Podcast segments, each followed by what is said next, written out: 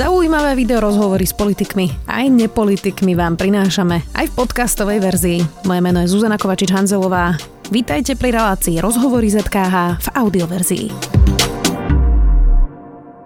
V nedeľu protestovalo v Bielorusku proti prezidentovi Lukašenkovi desaťtisíc ľudí. V krajine pokračujú protesty po zmanipulovaných voľbách, ktoré oficiálne vyhral Lukašenko s osemdesiatpercentným náskokom pred Svetlanou Cichanouskou. Napätie v krajine sa stupňuje. Bieloruský diktátor cez víkend dvakrát telefonoval s Vladimírom Putinom, ktorý povedal, že mu poskytne všestrannú pomoc na zaistenie bezpečnosti. Čo sa to deje v Bielorusku? Je to koniec diktatúry Alexandra Lukašenka? Odpovieme s Alexandrom Dulebom zo Slovenskej spoločnosti pre zahraničnú politiku es ef pé á. Vítajte. Dobrý deň. Pán Duleba, tak tie obrázky z Minska boli teda včera naozaj impozantné, bolo tam veľmi veľa ľudí na, na námestiach. A, a bol to taký kontrast oproti tým protestom, ktoré boli predtým a boli silno potlačené. Prečo sme tam teraz nevideli tú políciu, ktorá by zasiahla? V čom bol ten rozdiel? Ja si myslím, že rozdiel je v tom, že v piatok uh, tých protestujúcich podporili robotníci, čo bola nová vec, pretože vlastne tie prvé dni protestovali väčšinou mladí ľudia. Aj k tým zrážkam s políciou došlo vlastne medzi mladými ľuďmi a políciou. No a v piatok sa pridali pracovníci niektorých kľúčových vlastne bieloruských podnikov, čiže robotníci. Ten kvázi očakávaný typický volič Lukašenka. No a toto zmenilo situáciu zásadným spôsobom a toto vlastne rozhodne o tom, aká bude budúcnosť ďalšieho vývoja v týchto najbližších dňoch. Pretože Lukašenko mohol nechať mlátiť mladých ľudí, urobil dve zásadné chyby. Hoci sám hovoril, že si čítal manuál farebných revolúcií a že chyby neurobil, ale robil dve zásadné chyby. A za prvé brutalita, s ktorou zasiahla vlastne polícia, dolámaní ľudia, minimálne dvaja potvrdení mŕtvi. Niektorí lekári hovoria, že proste tých mŕtvych tam bolo vlastne oveľa viac v tých prvých dňoch. No, v každom prípade toto vyvolalo ešte aj tých, ktorí boli nerozhodní a si povedali, no dobre, tak ako žijeme nejak v tom Bielorusku, v pohode, už sme si zvykli, máme dvadsaťšesť rokov, toho diktátora aj tých to naštvalo. To by ste prirovnali k tomu, keď komunisti zbili študentov v Prahe? Dá sa to tak prirovnať, ono sa takýto scenár opakuje vo väčšine týchto prípadov, že vlastne vždy potom je taká tá rozbuška, ktorá jednoducho aj tých, ktorí by jednoducho boli možno ticho, alebo povedali si, nestojí mi to za to, tak jednoducho to prekročí určitú mieru únosnosti. Ale hovorím, to je dôležité, že od mladých ľudí to išlo k robotníkom. A teraz od toho, že či robotníci sa od dnešného dňa pridajú k celonárodnému štrajku, závisí budúcnosť ďalšieho vývinu. Pretože to je taká paradoxná revolúcia, je to revolúcia. Opravím váš údaj o tých počtoch z včerajšieho dňa, lebo podľa prepočtov cez Google Maps a podobne, len na tom zhromaždení opozície sa zúčastnilo minimálne dvestotisíc ľudí. Hovorí sa, že to je najväčší vôbec protest v dejinách Bieloruska, pretože tie protesty boli v deväťdesiatych rokoch aj neskôr. Ale včera, to bol historický deň z hľadiska bieloruských protestov, dvestotisíc ľudí proti Lukašenkovi plus ešte ľudia, ktorí len prichádzali a odchádzali, že tam sa pohybovalo nejakých stotisíc ďalších, proste prišlo, odišlo hore dole. Nie všetko sa dá zrátať cez Google Maps. Úplne presne. No a čo je dôležité, že vlastne včera sa pokusil Lukašenko prejsť do takého do protiútoku a zorganizoval provládny míting na svoju podporu. Ľudí zvážali z celého Bieloruska vlastne tzv. Budžetníkov, ako oni hovoria, to sú ľudia, ktorí žijú zo štátneho rozpočtu, čiže štátni zamestnanci. Bolo ich tam aj podľa kritických odhadov okolo dvadsať tisíc a podľa oficiálnych nadnesených päťdesiat tisíc. Čiže máte dvesto až tristo tisíc na jednej strane a máte tých dvadsať až päťdesiat tisíc na strane druhej. To asi aj hovorí o výsledku tých volieb. Lebo celé sa to začalo proste o tom, že jednoducho znovu tie voľby boli cynickým spôsobom sfalšované. Exist... Ale to predsa robil každý krát. Čiže zasiahol do toho koronavírus. Ja som počula jedného bieloruského novinára hovoriť o tom, že vlastne Lukašenko tým, že zľahčoval koronavírus a hovoril, že sa to rieši pitím vodky a pozeraním hokeja, že vytvoril vlastne ako keby také podhubie pre občiansku spoločnosť, ktorá sa organizovala a organizovala zbierky rúšok pre lekárov a podobne. Toto mu priťažilo teda ten koronavírus? Jednoznačne áno. Pretože v podstate tá väčšina diktátorov, čo je zaujímavé, vlastne zľahčila ten koronavírus. Nebol, Lukašenko nebol jediný. Putin sa veľmi takto vyjadroval ešte na začiatku apríla, že teda o nič nejde. To isté vidíme vo Venezuele, vidíme to v Brazílii a podobne. Spojené štáty, Trump. Je to zaujímavé, že vlastne skoro všetci diktátori zareagovali takýmto spôsobom, však my sme takíto mačovia, frajeri, toto všetko prejde, obyčajná chrípka, neviem čo. Realita je taká, že Bielorusko má cez šesťdesiat tisíc potvrdených prípadov.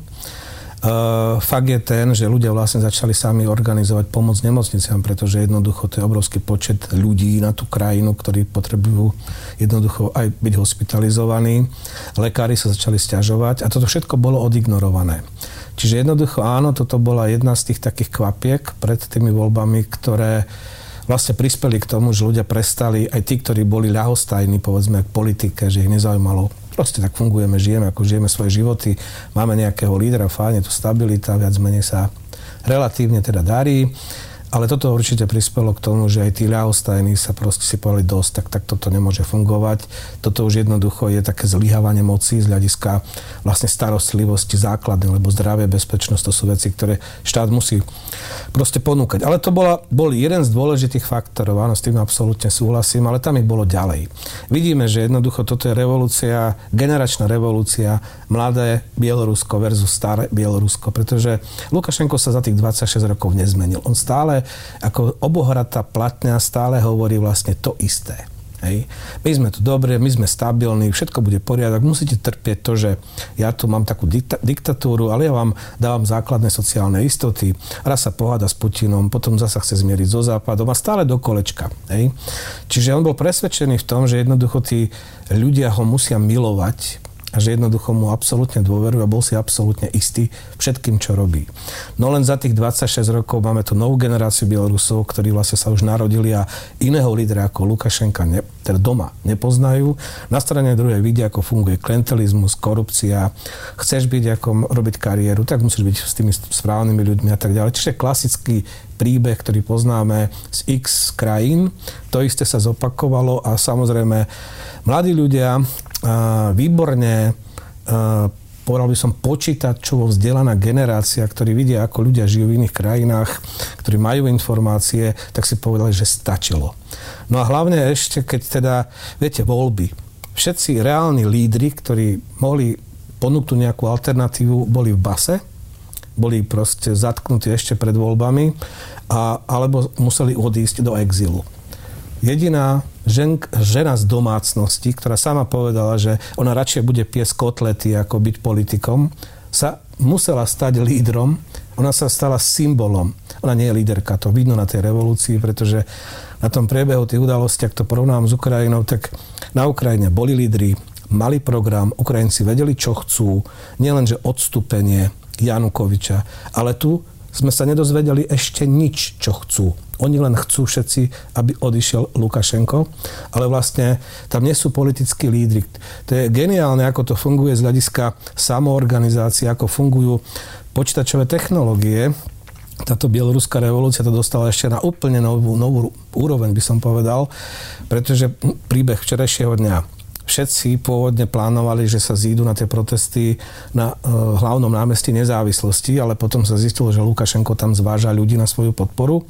Tak v priebehu niekoľkých hodín presmerovali dvesto tisíc ľudí na úplne iné miesto v Minsku. A to všetko len cez Telegram, cez proste systém, ktorý vlastne vypracoval jeden Bielorus, ktorý žije v Poľsku. Mladý Bielorus, tiež počítačový, proste technik, systém Telegram Nechta. Po bielorusky to je, že niekto, kde si vlastne zdieľajú tí ľudia informácia, sa samoorganizujú. Mm. Hej. Čiže zorganizovať v priebehu niekoľkých hodín dvesto tisíc ľudí je sila.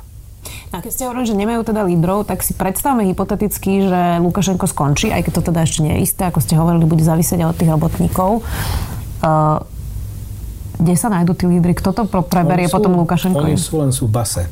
No a Tichanovská hovorí, že v podstate ona e, dnes ráno vyhlásila, že je pripravená stať sa národnou líderkou a zabezpečiť voľby. Toto je ich zatiaľ jediná programová požiadavka toho štábu zjednotenej opozície, takzvaného. Ale znovu, štáb zjednotenej opozície.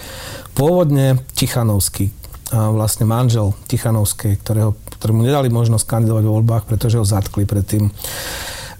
sa vlastne ľudia od neho a od jeho manželky, ona len podala. Ona je, ona je omyl v systéme. To je chyba, ktorú všetci podcenili. Lukašenko to bola, dve chyby urobil tých posledných dňoch. Jedna, že absolútne teda podcenil Tichanovskú, že žena z domácnosti, on vraval, ja vám mám ísť s ňou do televíznych debat o čom? O tom, ako piec kotlety? To sa pýtal vlastne ako, že Lukašenka úplne ju spochybnil, znevážil, taký klasický mačo.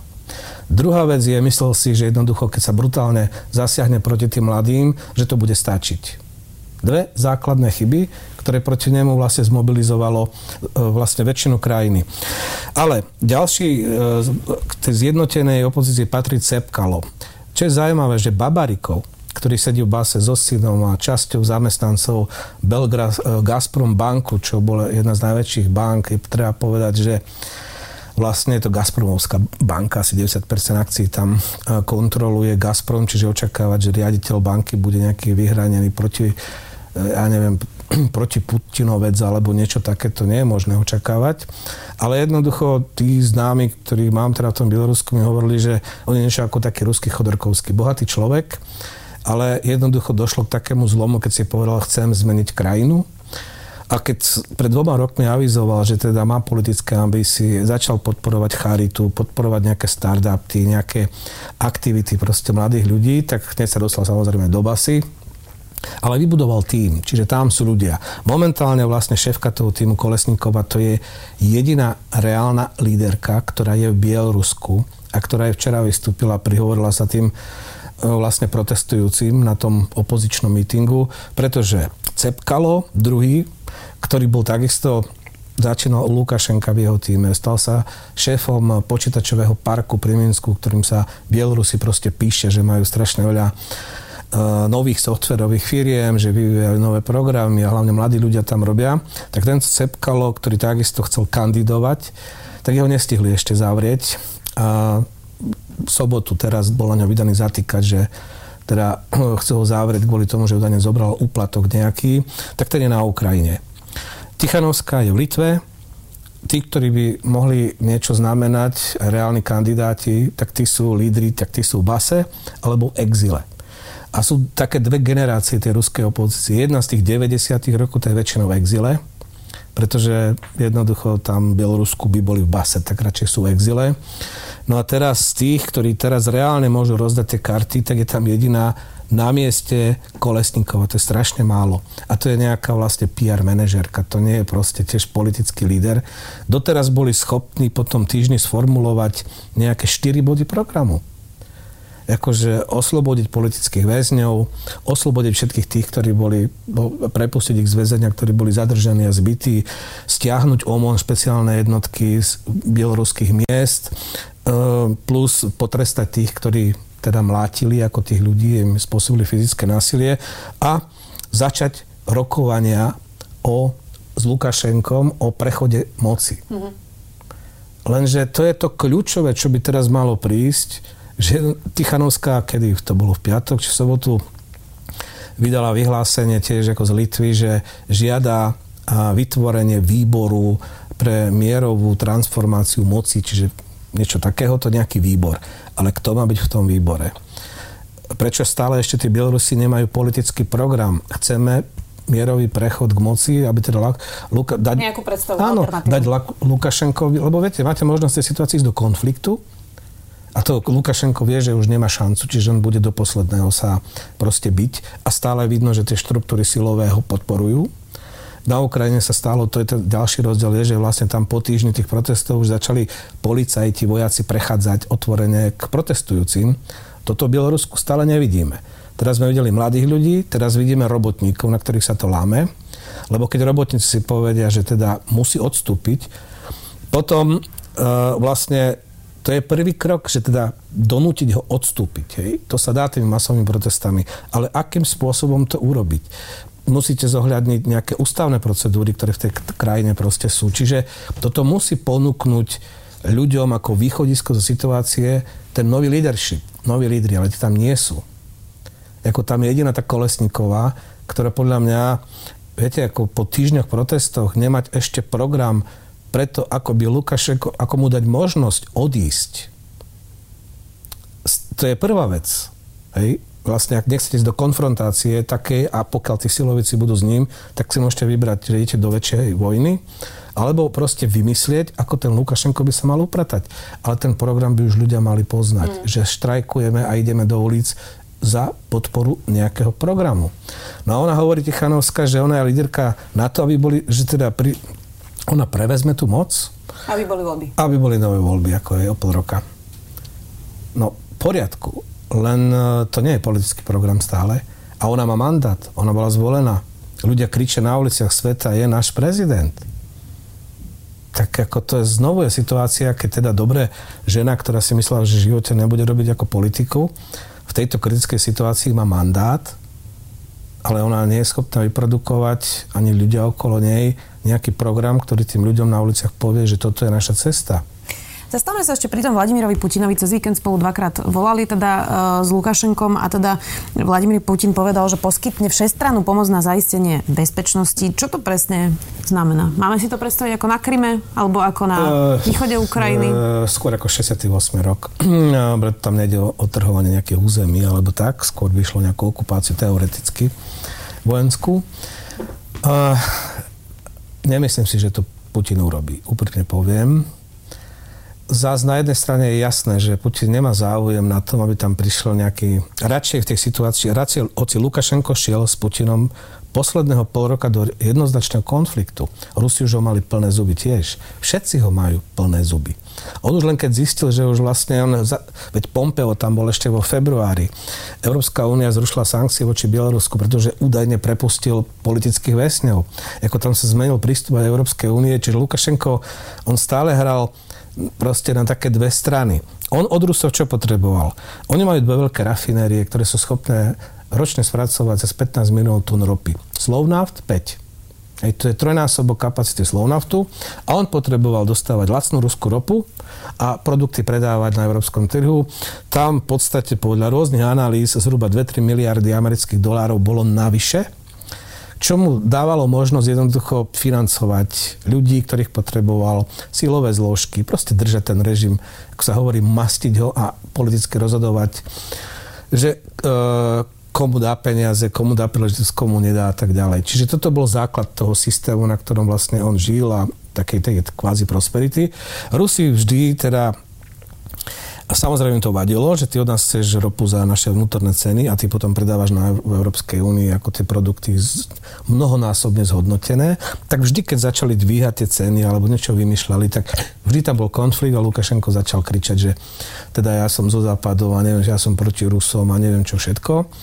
No a teraz, keď už zistil, že jednoducho po tom, čo urobil, tú obrovskú chybu, že pretože ak by nenalial toho ohňa, hej, aby to bolo len na tých, zostalo na tých mladých ľuďoch, tak jednoducho robotníci by ne, vlastne ich nepodporili. Stále by mal zorganizovanú vlastne tú políciu, silové štruktúry, tak čo? No tak trvali by protesty možno, neviem, dva až tri týždne, získal by čas, získal by nejaké možnosti na manéver, ale tým, že použil tú brutálnu silu, tak dostal väčšinu spoločnosti proste proti sebe. No a teraz mu nezostáva už nikto iný, len Putin. No a Putin chce... On nechce mať tam nejakého zásadne iného lídra. Viete, to je tiež rozdiel s Ukrajinou. Ukrajinci chceli, my ideme, chceme zmeniť krajinu a chceme ísť do Európskej únie. Mali program. Mali tam vlajky Európskej únie. Proste, keď začali protesty na Ukrajine, ste mali ukrajinské vlajky spolu s európskymi. Tuto nemáte, máte staré bieloruské, červeno-biele, hej, už nie sovietsku, tú Lukašenkovskú, lebo Bielorusko ako jedna, tuším, jediná z bývalých Sovietskej republik si ponechala tú sovietskú vlajku. Máte červeno-biele vlajky, že teda nezávislé, slobodné Bielorusko. Ale jednoducho Tichanovská ešte pred voľbami vlastne sa vyjadrila v tom, že však my chceme mať so všetkými dobré vzťahy.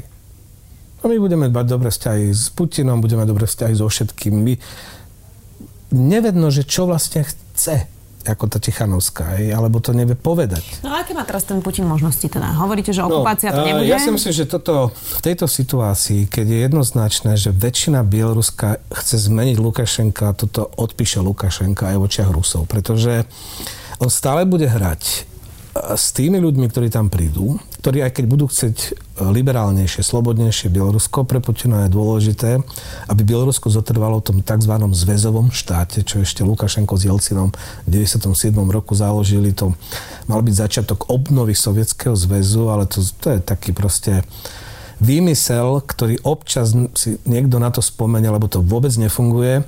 Tam ne, ne, žiadne pravidlá nefungujú. Tam, keď bieloruský podnikateľ má problém na ruskom trhu, tak ako žiadny súd mu nepomôže.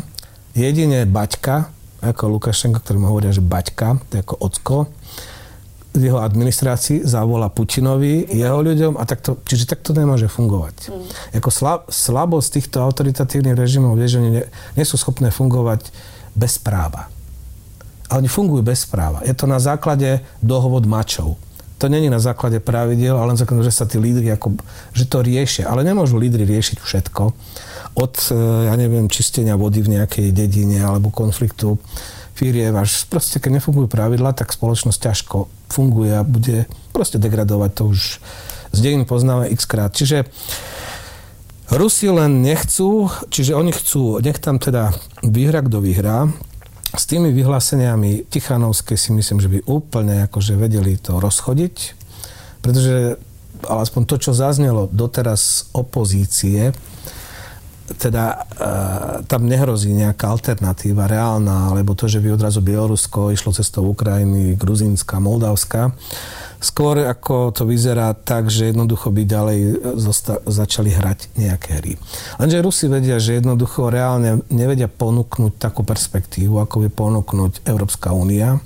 A vedia, že keď tam bude nejaký nový líder, tak to proste z časového hľadiska budú strácať. Ale nestratia momentálne všetko. Ak by tam teraz podnikli nejakú vojenskú akciu, v tejto situácii by proti sebe postavili Bielorusko. Tak ako, a to sa poučili z Ukrajiny. Oni postavili proti sebe Ukrajinu. Oni možno získali Krym, ale oni stratili Ukrajinu. Čiže zopakovať rovnakú chybu, že použiť vojenskú silu a stratiť aj Bielorusko, to si nemyslím, akože by Rus... A hlavne, keď stále tí Bielorusi nemajú program, nemajú sformovanú vlastne opozíciu, ktorá by povedala, čo a ako chceme robiť. Ani nielenže z krátkodobého hľadiska, ale ani, už nehovorím o nejakom dlhodobom hľadisku, že čo chcú s tou krajinou urobiť, ak, povedzme, zoberú moc po Lukašenkovi. Čiže keď toto všetko nie je, tak na čo by mali riskovať? Ak by to hrozilo, potom to nevylučujem.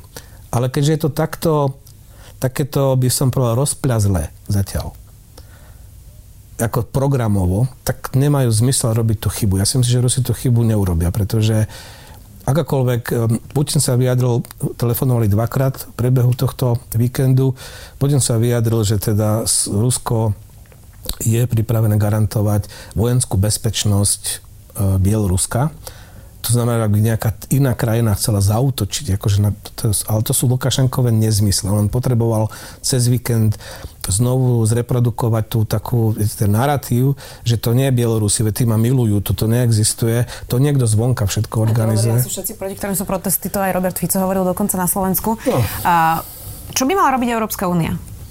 Európska únia minimálne urobiť zoznam ľudí, ktorí sa dopustili násilia na tých protestujúcich. To znamená, to boli tak surové zbitie ľudí, zmrzačenie, je tam niekoľko mŕtvych. Tí, ktorí majú politickú zodpovednosť a tí, ktorí jednoducho to aj vykonali, dali príkazy na takéto niečo, tak títo by mali byť na zozname sankčnom. Individuálne sankcie, nič viac. Sektorové sankcie by znamenali potrestanie všetkých Bielorusov, to nemá zmysel. Naopak, ja by som tam ešte viac otvoril programy, ktoré by dali možnosť Bielorusom mladým cestovať, študovať, pracovať. A zameral by som to čisto na individuálne sankcie proti predstaviteľom režimu, ktorí jednoducho mlátia vlastnú, vlastných ľudí. Bola taká časť ľudí, aj pri Ukrajine, ktorá vlastne vtedy hovorila, že veď Rusi si tam iba urobili poriadok v krajine, ktorá im vlastne nejakým spôsobom patrí a že teda to je ich piesoček, tak nech si tam teda spravia poriadok. A toto podobne už zaznieva z niektorých teda aj politických úst, že vlastne aj tak to je nejaké, nejaké ruské územie aj historicky, takže nech si to tam teda tí Rusi vyriešia. Prečo nemajú pravdu? Uh, no nemajú pravdu, pretože v Bielorusku žijú Bielorusi. A Bielorusi majú svoju krajinu, ktorú majú právo si spravovať. všetky krajiny uznávajú to, že Bielorusko proste je suverénna nezávislá krajina, tak po čom je tento narratív? To je to isté, viete, akože hovoria, však Rus, Krym bol vždy ruský. On nikdy nebol ruský, tak to poviem. On bol od tisícsedemstodeväťdesiatdva roku ruský, keď vlastne Turci ho odovzdali Rusom po jednej z prehratých vojen a odtedy sa stal ruský, ale predtým tam vlastne bol krymský chanát, tam proste boli grécke, tam bolo nikdy žiadni Rusi vlastne ako neboli. Čiže to sú, poviem to tak, to sú lži, ktoré sa stávajú nejakým takýmto naratívom, ktorým ľudia z nejakých dôvodov uveria. Hej? Ale keď je lož, keď je niečo ložou, tak proste ložou zostane a to je presne lož o Bielorusku. Ja by som to skôr povedal tak, že áno, je tam veľký rozdiel medzi Ukrajinou a Bieloruskom. Ukrajina mala nejaké chvíľočku, nejakú nezávislosť. Po prvej svetovej vojne tam štyri päť rokov vlastne Ukrajina existovala už ako štát, Bielorusko nikdy. Bielorusko bolo súčasťou vlastne neviem, Kyjevskej Rusy, Litvy, Poľska, potom cárskeho Ruska. Bielorusi nikdy nemali vlastný štát. Získali ho po rozpade sovietského, po rozpade sovietského zväzu. A Lukašenko svojou mentalitou veľmi pripomína tých lídrov na Ukrajine, ktorých tiež si chceli ponechať sovietský zväz, lebo nemali radi Gorbačova. Gorbačov prišiel, musíme robiť reformy a tak. A Ukrajinci, ktorí tam hrali dosť kľúčové úlohy v tom systéme sovietskom, podobne Bielorusi, Kazaši a iní, tie stredoazijské, boli proti Gorbačovovi, takže oni boli rádi, že si mohli udržať tie malé sovietské zväzy po rozpade veľkého sovietského zväzu, no len ten systém tak ako zlyhal v celku, tak zlyháva postupne v tých jednotlivých krajinách postupne. Niekde skôr, niekde neskôr. Bielorusi, aby som to prirovnal z hľadiska takého vzťahu k Rusom, ako oni sú kultúrne blízki, oni sa hlasia k ruskosti svojej. Je to taký, by som povedal, možno, možno východná Ukrajina, alebo taký Donbas, len vo veľkom celý. Keď Donbas s takou svojou mentalitou nejakou, by som povedal, rusofilskou na Ukrajine, bol časť tej Ukrajiny, tak v prípade Bieloruska možno, že to je celé. No len vidíte, tí mladí ľudia sú proste iný život, ako im nestačia tieto lži a takéto. Oni žijú svoj vlastný život v Bielorusku, oni chcú žiť tak, aby sa nemuseli báť, že tu príde nejaký policaj, dá ich do basy za to, že majú nejaký iný politický názor. No jednoducho, toto sa nedá, viete, ako vysvetliť právo diktátora, jednoducho pokračovať v diktatúre takýto, takýmito, by som povedal, ideovými žvastami ideologickými, to je blbosť, lebo tí ľudia na to nepozerajú. Ich zaujíma ich život. Úplne záverečná otázka. Ako dávate teda šancu tomu, že najbližšie týždne skončí Alexander Lukašenko? Základným predpokladom je, že skutočne väčšina závodov televízia, čo sa už začalo, v nedeľu začal štrajk, štrajk zamestnancov Bieloruskej štátnej televízie, to je tiež kľúčová vec. Ako, budú, ako vlastne tie médiá, ktoré sú stále kľúčové, budú informovať. To je veľmi dôležitá vec, čiže či to tam prebehne dobre, ale dôležití sú to robotníci a pracujúci v tých závodoch, pretože keď sa oni pridajú k tomu celonárodnému štrajku, tak Lukašenka to neustojí. Ak sa nepridajú, a to uvidíme v najbližších dňoch, tak to môže ustať. Ak si ešte udrží kontrolu nad silovými zložkami. Ak by to ale ustal, tak asi nie na dlho, alebo sa mýlim? E, nie na dlho. On tie voľby prehral. V podstate myslím si, že on by len získal čas, aby mohol odísť, e, možno neskôr, ale podľa svojich predstav, nie pod tlakom okolností. Lukašenka skončil v Bielorusku. Ďakujem vám veľmi pekne. Budeme to teda sledovať, ako to dopadne aj s tými robotníkmi, aj s opozíciou, aj v celom Bielorusku. Dnes tu bol Alexander Duleba zo Slovenskej spoločnosti pre zahraničnú politiku es ef pé á. Vďaka. Ďakujem.